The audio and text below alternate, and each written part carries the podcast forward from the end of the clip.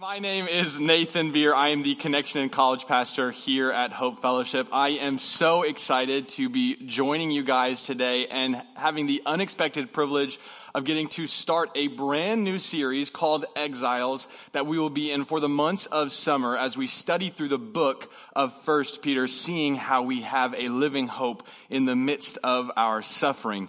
But before we begin, I do want to preface today with the reason why I am up here and why she said Pastor Mark. Earlier in the week, Pastor Mark was called away due to a family emergency. His father is close to passing. And so he wanted to be with him in those moments. And so before we even get started today, what I wanted to do as a church body is to pray over him and his family and his dad today. So I'd like to pray, but in your own seats, wherever you are, and if you're watching from church at home today, could you please just pray yourself as well for him and his dad and his family? So if you would, let's pray. Dear Jesus, we just lift up to you right now, the Gasque family, God. We lift up to you, Pastor Mark's dad right now, and we just pray right now for peace and comfort in these final moments, God. And more than that, God, we pray for an assurance to him, God, that you will assure him of the inheritance that you have given him through your son, Jesus, God, that you will assure him and give him that sense of security in these moments, God. I pray that he rests in those truths that the resurrection provides for all of us today, God. I pray for Pastor Mark and Reba and his children and everyone who loves his dad, God, that you would just be providing to them a peace that surpasses all understanding, God, that you would be comforting their very souls and their emotions that they have, God. And I just pray powerfully for your healing hand to be over every single person involved in that situation, God, that you would heal their hearts, God, that you would heal their physical body, heal his physical body, God, if that is your will. But God, that you would just be over the situation, reminding them of your goodness in the midst of suffering, God, and to remind them that you are a God who gives peace and comfort and a security and a salvation that is eternal.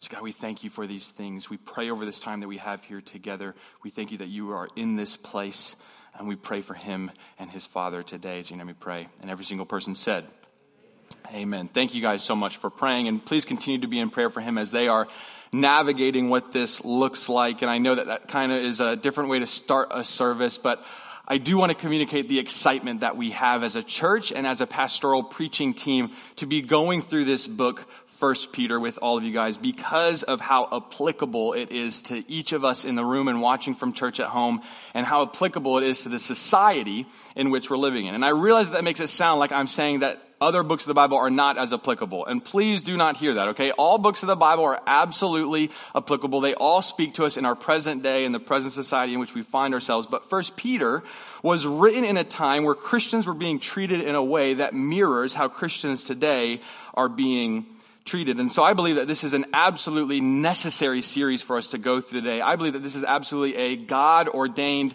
moment that we are starting this series today. And so before we begin and start diving into 1 Peter chapter 1, verses 1 through 9 today, I want to remind us of the necessity, the value, and the legitimacy of this book. And not just the book of 1 Peter, but the book, I mean like the Bible, the legitimacy of this, the necessity of this. Because I believe that we have to understand just how important the living word of God is in our life for us to be able to understand 1 Peter in the context of what it was being written in. 2 Timothy 3:16 says that all scripture is breathed out by God and profitable for teaching, for reproof, for correction, and for training in righteousness. Hebrews 4:12 says that the word of God is living and active, sharper than any two-edged sword, piercing the division of the soul and of the spirit. I read these two verses to start out with the importance that we have to approach scripture with the value that we have to look at scripture with. Early on in my walk, as I was learning what it meant to be a Christian, as I was learning what it meant to have a relationship with God, I did not treat Scripture as those two verses treat it. I treated it either as a checklist that I just needed to check off. I treated it as an academic approach where what can I learn about past history and the history of the early church or the Israelites or anyone like that.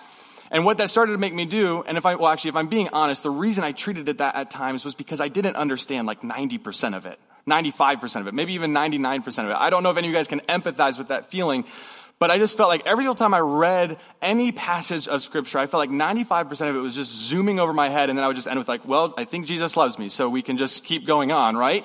But I was missing out on all of these undertones and these hints and reflections back to Jewish history and traditions and how rich that made the knowing of Christ, fulfilling all of those laws and traditions.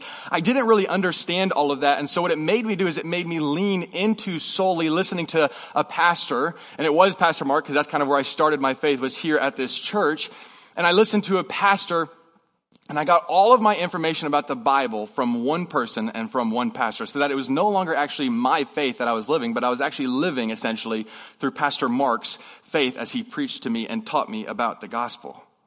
And I think that we do this at times. We rely on people and on me, because partly it is our job as a preaching team to dissect this text, to look at the historical and literary context and who the audience is and who the author is. That is my job. That's what we're spending some of our time, not all of our time, but some of our time on throughout the week. But it is also our role as Christians to be doing those same things. But we can fall into the trap of relying on other people to do all of that hard work, because if we're being honest, it's easier, right?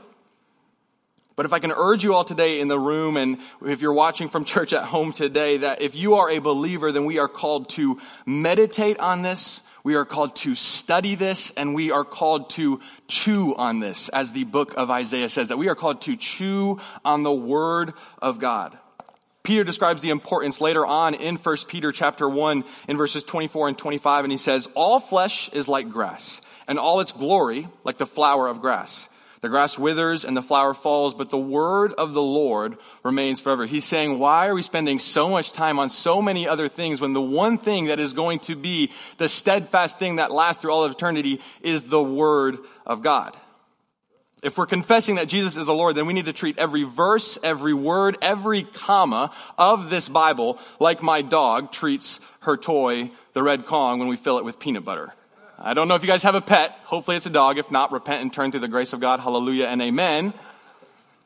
But my dog, McGarry, once again, terrible name for a dog. Some of you know her name. And it's a girl dog, and we named her McGarry. So all in all, terrible name. You don't have to email me about the fact that it was a terrible dog name or anything like that. I know that. But anyways, if you give my dog, McGarry, this Red Kong filled with peanut butter, she will get lost in it for hours. I mean, she will sit there going at this peanut butter from one angle, then twisting it and going at it from another angle. So she'll start chewing on it to try to squeeze out the rest of the peanut butter. She will work for hours making sure that she's gotten every single ounce of peanut butter out of this Red Kong. And it's sticky as I'm touching it. I'm realizing the mistake of holding this. But even then, after the peanut butter is gone, she continues to go at this toy, because there is still a scent of peanut butter. There is still a taste of peanut butter.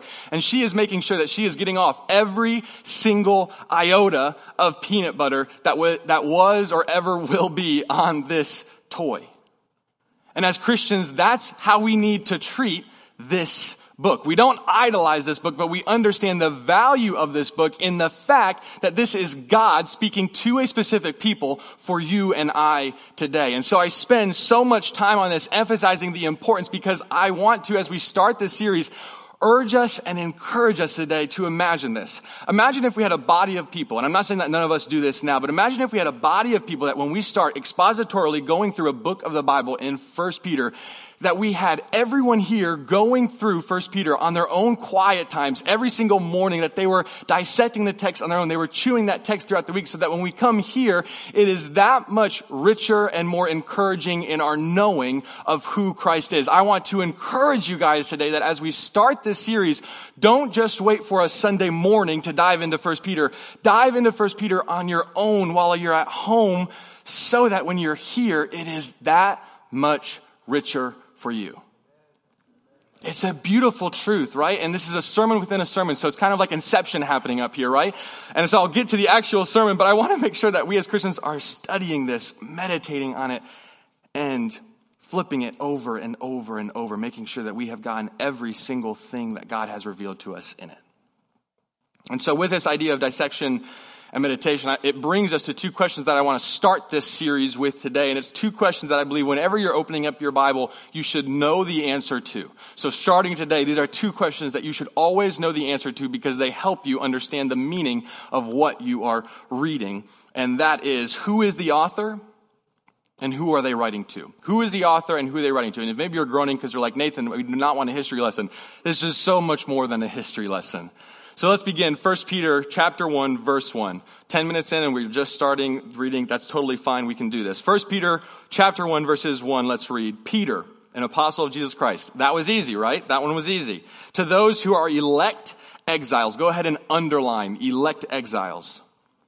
Of the dispersion in Pontus, Galatia, Cappadocia, Asia, and Bithynia, according to the foreknowledge of God the Father, in the sanctification of the Spirit, for obedience to Jesus Christ and for sprinkling with his blood, may grace and peace be multiplied to you.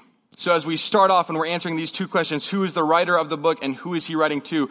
Obvious answer is Peter, and he is writing to a group that he is calling the elect exiles, who are a group of early Christian believers who were mostly Gentiles that were scattered across these five territories. And what he's encouraging them with is this message that they can find their hope in the midst of the suffering and persecution that they are under because of the past event of the resurrection.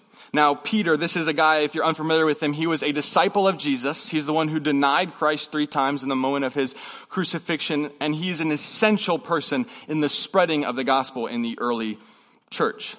And one important note we need to make is that before we see him writing this letter, we see him treating a similar group of Gentile Christians. Not that they were the same and I guess how old they were or anything like that, but he was treating a Gentile group of Christians with a way that was trying to assimilate them into his own faith. In the book of Acts, we see Peter talking to a group of Gentile believers. These are believers who did not grow up in the Jewish tradition. They weren't used to doing all of those, having all of those rules and regulations in their life. They were a group of believers who knew Christ first, and they were starting their journey kind of from ground zero, whereas these Jewish people had a rich knowledge of the Pentateuch, the first 5 books of the Bible. They understood the exile and what it meant to be saved by God. They already had that kind of foundation. And the Gentile believers did not. And so we see in Acts, Peter saying that they need to assimilate to his way of doing things, that they need to be circumcised, that they can be known that they're Christians, that they need to abstain from certain foods because that's what, they're supposed to do. And they needed to do certain things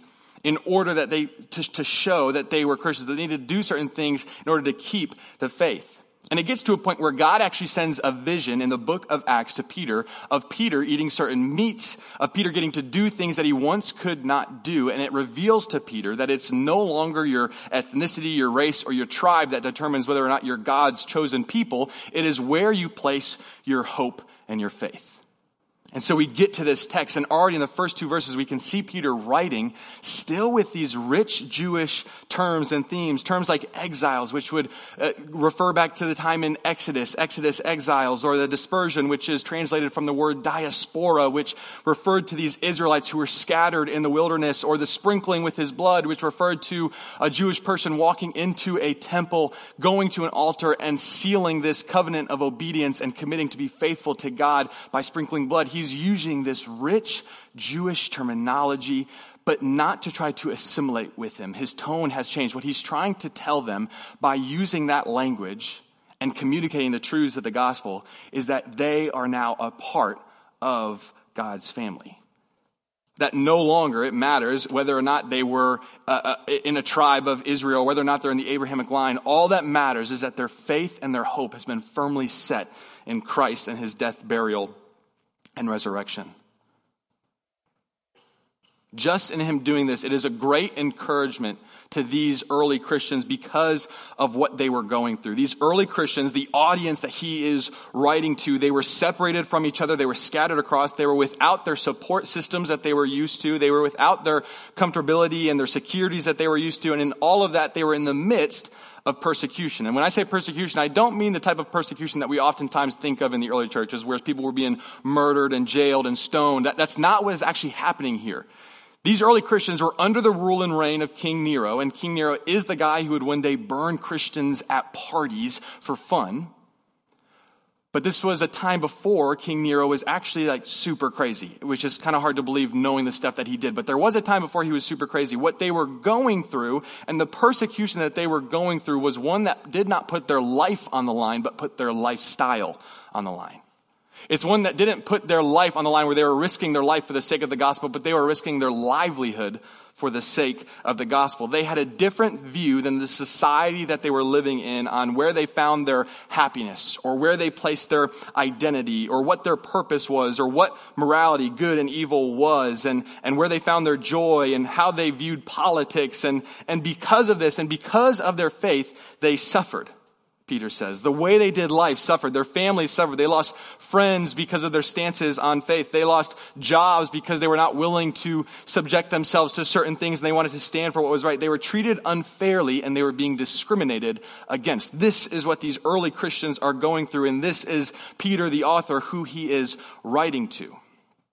And this is why Peter is writing this letter. He's encouraging and reminding them that they are elect exiles. Two absolutely stunningly beautiful words that he is calling them elect exiles. And in in 1 Peter chapter 1 verses 3 through 7, he kind of lays out what it looks like to be this elect exile. So if you would, let's keep reading in verse 3 where Peter says, "Blessed be the God and the Father of our Lord Jesus Christ. According to his great mercy, he has caused us to be born again to a living hope." Put in parentheses that living hope.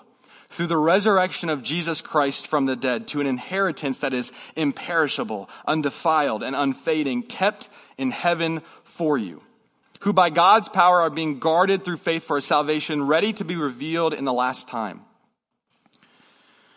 In this you rejoice, though now for a little while, if necessary, you have been grieved by various trials, so that the tested genuineness of your faith, more precious than gold, that perishes though it is tested by fire, may be found to result in praise and glory and honor at the revelation of Jesus Christ."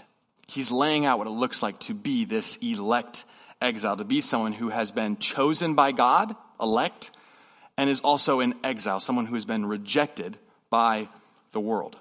In verses 3 to 5, we see him lay out what it looks like to be elect, to be chosen by God, that when you are chosen by God, that when we choose God and God chooses us, that we then gain a living hope that is rooted in the past event of the resurrection and is secured in, and provides for us a security in our future salvation.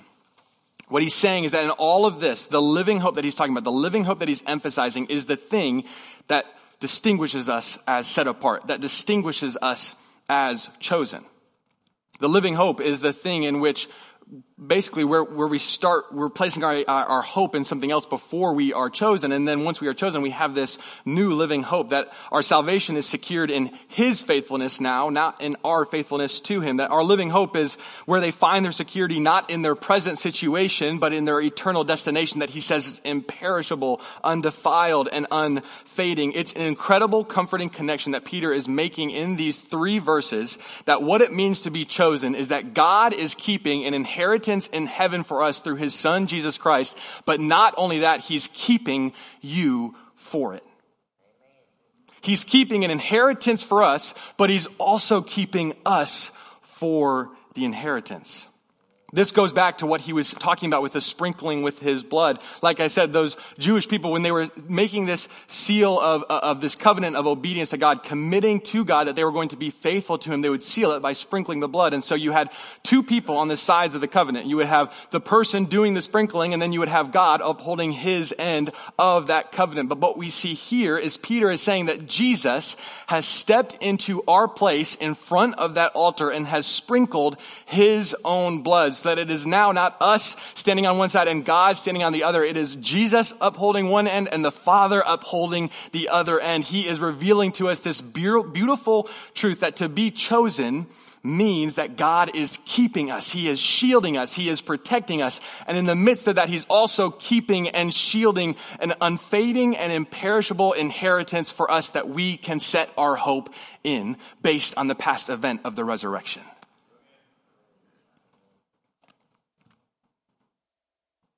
Our living hope is found in a living God who has delivered us from death and who will deliver us from our present suffering, and that will lead into an inheritance that he is keeping for us and us for. It is this eternal security that we have through his act of mercy and grace that is able to withstand anything and everything. That is what it means to be elect. That is what it means to be chosen by God. But then we have a flip side of this coin, because he doesn't just use the word elect. He also uses the word exiles. He calls them elect exiles. And I love the fact that he uses those two words because they mean opposite things. Elect is chosen. Exiled is rejected. So why is he using those two together? Because he's saying that when you are chosen by God, you are going to be rejected by the world that you are living in. That when you have your new birth and you become a part of this new family through the death, burial, and resurrection of Christ, then we become exiles to the world that we are presently living in. And I think our biggest misconception with this word exile is that we make it synonymous with the word renter. A renter. Has anybody here ever rented a house or an apartment or condo? Raise your hand if you've ever rented something. Yeah, a renter. Okay, so when I was renting, I did not want to put anything into the house that we were living in, and that shows by how we left it when we left it. Okay, not me and my wife, Cassie, me and my three roommates in college. It was evident that we were not putting anything into that house, right? We didn't want to invest any of our time or our energy or our money into it because we knew that it was a temporary house that we were living in, and we were essentially just waiting until the moment that we could get out of that house. That is what a renter means, but that is not what an exile means. That is not what it means to be called an elect exile. Jeremiah 29:4-7 says, "The Lord of heavenly forces, the God of Israel, proclaims to all the exiles, I, that being God, have carried off from Jerusalem to Babylon." This is God speaking about and towards exiles. "Build houses and settle down. Cultivate gardens and eat what they produce. Get married and have children. Then help your sons find wives and your daughters find husbands, in order that they too may have children. Increase in your number there so that you don't dwindle away. Promote the welfare of the city where I have sent you into exile. Pray to the Lord for it, because your future depends on it." We are not just renters. We are exiles that have been chosen to steward a temporary home, to raise up believers, to make disciples who make disciples, and to fight to make the kingdom of God known and present in the world in which we live in today, in the city in which we live in today, in the country in which we live in today. We are to steward the gifts of grace that God has given us. A pastor once said, "The scripture provides an insight into our nature, that we are all, men and women, called into this life to find our vocation, the work that is uniquely ours, and to contribute to the flourishing of the wider community." This is our calling as exiles, to make the areas around us look like the kingdom of God. And remember, the kingdom of God is not a nation. The kingdom of God is a person. Jesus says, "I'm standing in front of Pontius Pilate, the kingdom of God stands before you." The kingdom of God is a person. And so what we are doing when we are making the kingdom of God known is that we are making the world look more and more like Jesus. We are making the people look more and more like Jesus. Our born-again lives are not supposed to be spent here waiting until our time is up, hoping that the rapture can come soon. Our born-again lives are to be spent stewarding the gifts of grace that God has given us, fighting for God's justice in the areas that justice is needed, to stand up against those who would defame God and his kingdom. He has called us to be rooted in the way of the Lord through an understanding of Scripture in our hearts, to be rooted in the way of the Lord and to raise up those around us in the same understanding and knowing of him through his word, with the expectation that when we go against the norm, when we are living as elect exiles, and trust me, even here in Anderson, South Carolina, even in the Bible Belt, if we are truly living as elect exiles, that will be against the norm. The norm of our society. When we go against the norm for the sake of the gospel, trust me when I say that we are going to go through trials and tribulations and suffering for the sake of our faith and because of where our hope is placed. We are elect exiles. We are God's chosen people who are stewarding what we have and where we are to make a world that has rejected God come to know him.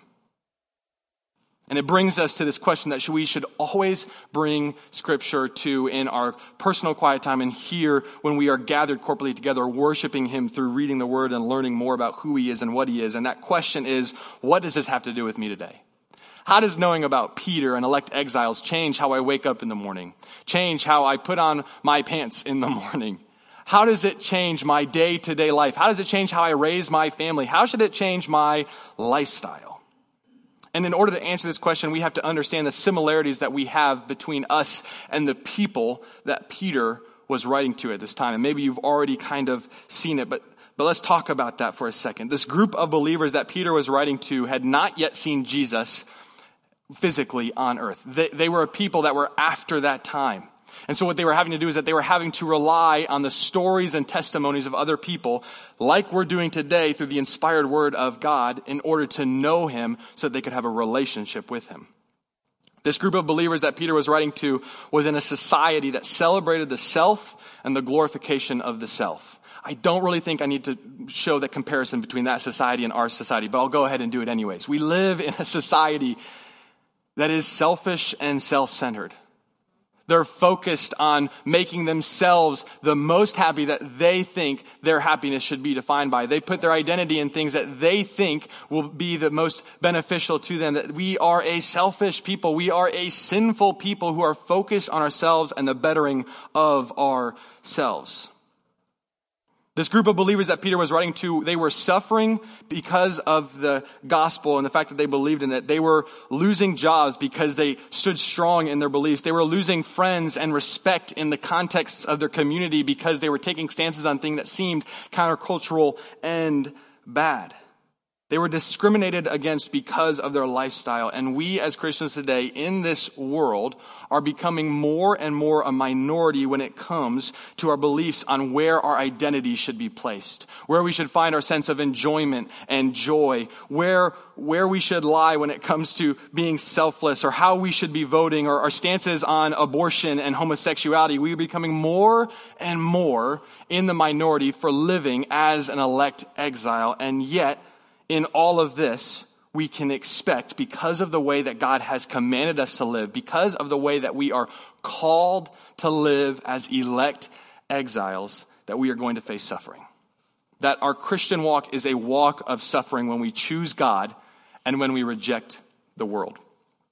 1 Peter 2:21 says, "For to this you have been called, because Christ also suffered for you, leaving you an example so that you might follow in his steps." Christ suffered. We're going to follow in his steps. 1 Peter 4:1 says, "Since therefore Christ suffered in the flesh, arm yourselves with the same way of thinking. Prepare yourselves to suffer. For whoever has suffered in the flesh has ceased from sin."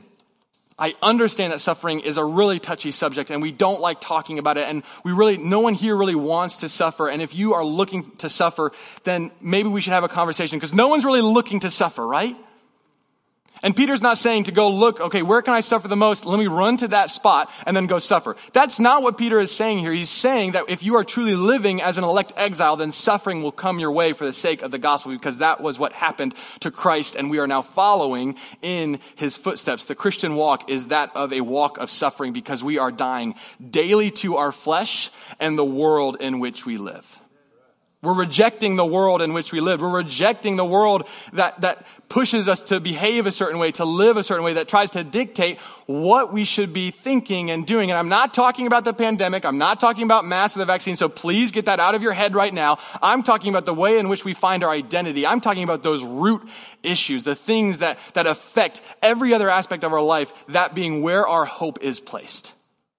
When we reject what the world says, suffering is going to happen.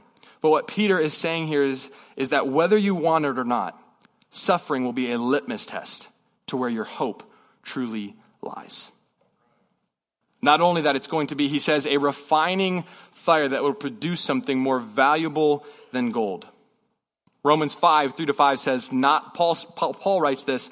He says, "Not only that, but we rejoice in our sufferings." Paul, that's a little weird, dude. But we rejoice in our sufferings, knowing that suffering produces endurance, and endurance produces character, and character produces hope. Suffering produces hope.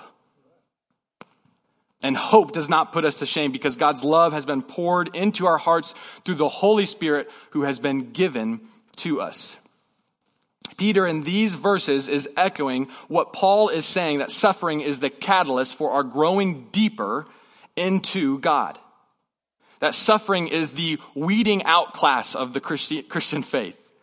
My father-in-law talked to me about a class that he had in his master's program when he was going through his engineering degree. And one of the first classes was one of the hardest classes he said he ever took. And I'm going to get the numbers wrong, and I'm sure I'll get a text from my father-in-law about getting the numbers wrong, but that's absolutely fine, Bob. I love you. But he said that about 50 to 70% of those people either dropped out or failed that class. And the professor did that intentionally because what he was trying to do is to make sure that those who were going to pass that exam, to pass that class, were going to be ones who are supposed to be there, ones who would be willing to work for that degree, and ones who are really passionate and called to that specific degree. Suffering is the same type of thing. God does not just give us suffering purposelessly. I don't know if that's a word. Did I add too many lesses? Anyways, it's not purposeless. Why did I say the word again? Okay, it's not purposeless. I'm getting it now. Suffering has a purpose in our life, and it is a refining fire. It is a weeding out in our lives to burn off the impurities of our life, to burn off the selfishness of our life, to burn off the sin that is in our life so that we can have a deeper knowing of Him. And so what we have to ask ourselves today in light of what we have read is, are we willing to suffer for the sake of the gospel? Are you willing to suffer for the sake of the gospel? Not in some cute, futuristic way where we can all say yes to it right now. I want us to really ask ourselves and our hearts, are we willing to suffer for the gospel? I want our response to be that of, we're rooting ourselves in the Bible and the Word of God so that when trials, tribulation, suffering, and persecution comes, whether it's in this time or the next, whether it's on our life or our lifestyle, that we would be willing to die for the gospel. That we would be willing to lose our job for our stance and belief on what is right and wrong, for our stance and belief on who God is and what He is in our life. That we would be willing to be scattered for the sake of the gospel. Is God real enough to you? Do you have a real enough relationship with Him through your understanding of what is written here today that you would be willing to suffer for the sake of the gospel because you have a living hope that is not in your present circumstances but is found in the past event in the resurrection and what it has secured for us in our future inheritance? It's a tough question, and if you're not there today, I get it. I am not there some days, and I feel like I could be there other days.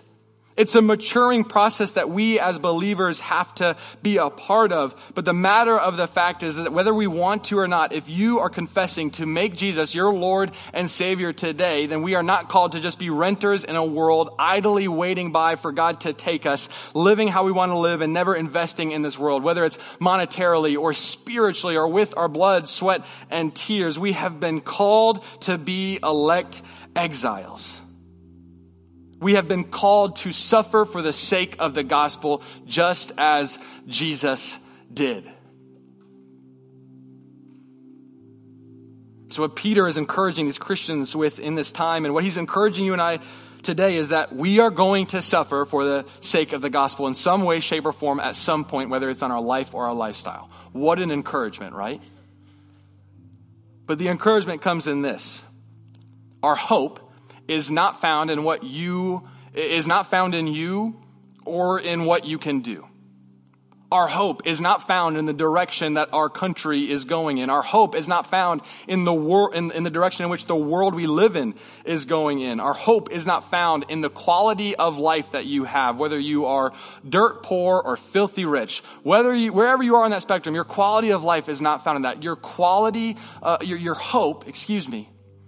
hope is found in something that has already happened, that is set, that is shielded. That being that Jesus delivered us from all sin, death, and evil on that moment of the resurrection.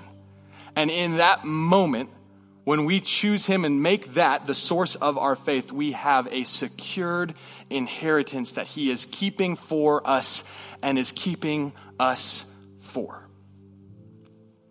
So it allows us to rejoice in the midst of your suffering, not rejoice at your suffering, but rejoice in the midst of your suffering, because you know what it is refining you to, that you know that you are going to come out on the other side, because one, God is keeping you. He's the one pulling you through that suffering, and that suffering will produce a deeper knowing of him, a deeper love for him, so that when suffering comes again, and unfortunately it will, that you will be even more rooted in the richness of who God is and what he is to us.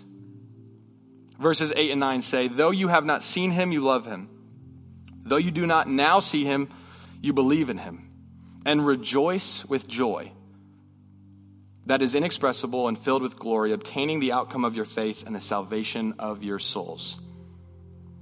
It comes back to having a relationship with God.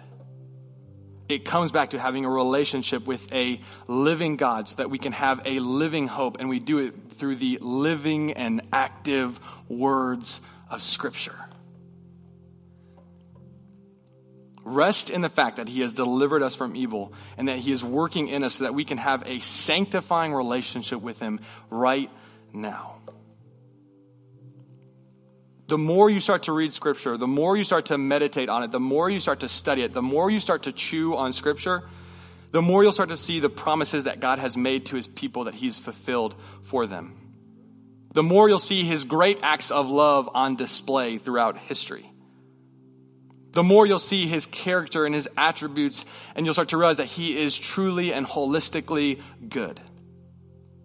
The more you dive into the Word and immerse yourselves in gospel-centered communities like the one you're in now, but taking it outside of just a Sunday morning and investing in the kingdom's people outside of it so that you can make disciples who make disciples, the more that we do those things, the more that we are corporately worshiping together and praying together and praising together, the more that we are privately worshiping together and praying by ourselves and interceding on people's behalf and pressing into him, the more we are working to live every single second of our life, to live our life through the hope of the resurrection, the more we will be rooted in that. The more revealed of him will be revealed to us at that time. We will know him more. We will have a deeper understanding of him. We will love him more, and we will recognize the great love that he has for us, that he is upholding both sides of the covenant.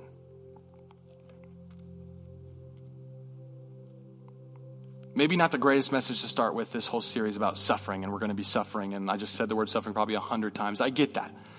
But that's the message of 1 Peter. That's the message of the Gospels, is to show us how Christ was a sacrificial lamb that was being led to the slaughter, and he did so willingly for our sake. And that is the way in which we are going to follow, that we are going to suffer in this world for the sake of the gospel, because we are God's chosen people and the world's rejected people. We are elect exiles. So whatever you're going through in this moment, whatever trials and tribulations or suffering, or even if you're suffering from persecution right now and people are discriminating against you because of your faith, or you've lost a job because of your faith, or you've lost family because of your faith, or you've lost friends because of your stance on certain things, if you have lost respect in the context of your community, wherever you are today, press on. Press in to him, because the result will be more precious than gold, and it will result in all praise and all glory and honor going to a God who is deserving of it all. God has chosen us to be stewards of a temporary world. He's chosen us. He wants you. He has promised to keep you, and he has promised to keep for you an inheritance that is worth more than gold or anything of this world. So place your hope in him today and nothing else. Let's pray. Dear Jesus, we thank you for this beautiful truth. We thank you that we can come here and corporately worship you in so many different facets, God, that we can reorient our hearts so that we can learn to truly worship you, God, that we can learn to live a life that is truly shielded by the resurrection and the inheritance that is coming for us, God. I pray for us as a church body, God. I pray for the people here in this room today and for those watching from church at home. I pray that we will not just sit idly by and wait until our time is up here on earth, but that we will rest our full hope in you. That is not dependent on the present circumstances that we are facing, but is set in the past event of your resurrection, God, so that we can truly be people who are fighting to make your kingdom, your son, known to those around us at whatever cost. I pray that when suffering comes in our lives, whether it's now, in the future, whether we have gone through it, whether we are going through it, God, that you will rest so peacefully onto our souls that we will have a hope that is unfading and is imperishable. We thank you that you are a living God who has provided for us a living, eternal hope that we can understand more of and dig deeper into through your living word. God, we love you. I thank you, Jesus, for this time that we have together. In your name we pray. Amen.